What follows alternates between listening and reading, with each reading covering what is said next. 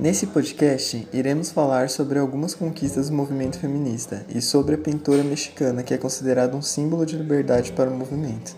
Esse conteúdo é parte de uma disciplina de graduação que visa o uso de mídias informativas para refletir um tema.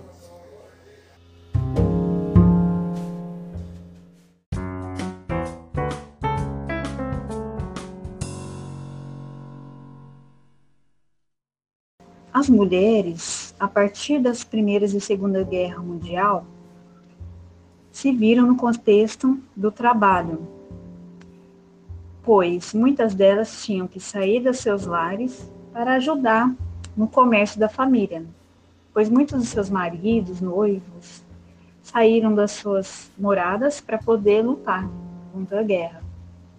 A partir de então, a mulher vem conquistando seu espaço no cenário social e político. Um deles foi o voto político, a mulher não tinha direito a votar.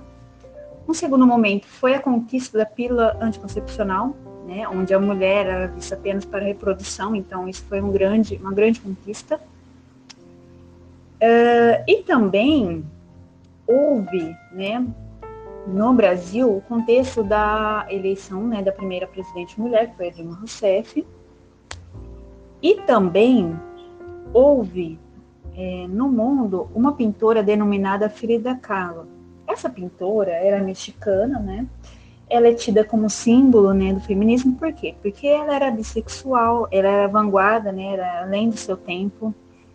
Ela mostrou, né, as suas dores, seu sofrimento, né, através da pintura. Por quê? Ela teve poliomielite, depois ela passou por diversas cirurgias, depois ela passou por um susto, né, um sofrimento, onde ela passou por um acidente de carro e ficou imobilizada na cama por muito tempo, né? Essa pintora era bissexual, foi casada também por muito tempo e pelo motivo dela ter diversos problemas, né, em seu corpo, ela não conseguia gerar filho, então foi uma grande causa de sofrimento.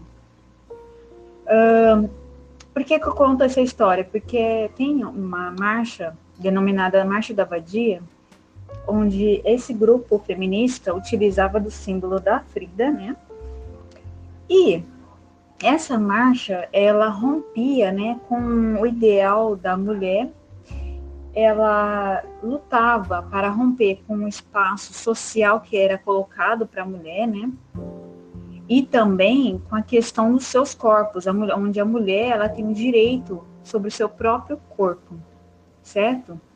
Então, por isso que algumas feministas, né, em luta, elas ficam desnudas. Uma outra questão também é respeito, né, do que vem acontecendo no mundo, e particularmente depois da conquista, né, da Lei Maria da Penha, em 2006. O que acontece? Dados do IBGE mostram, né, que a mulher tinha uma taxa, né, de homicídio a respeito da mulher que era de 4,4%. E que em 2013 já houve uma grande disparidade nos casos de aumento de homicídio contra a mulher.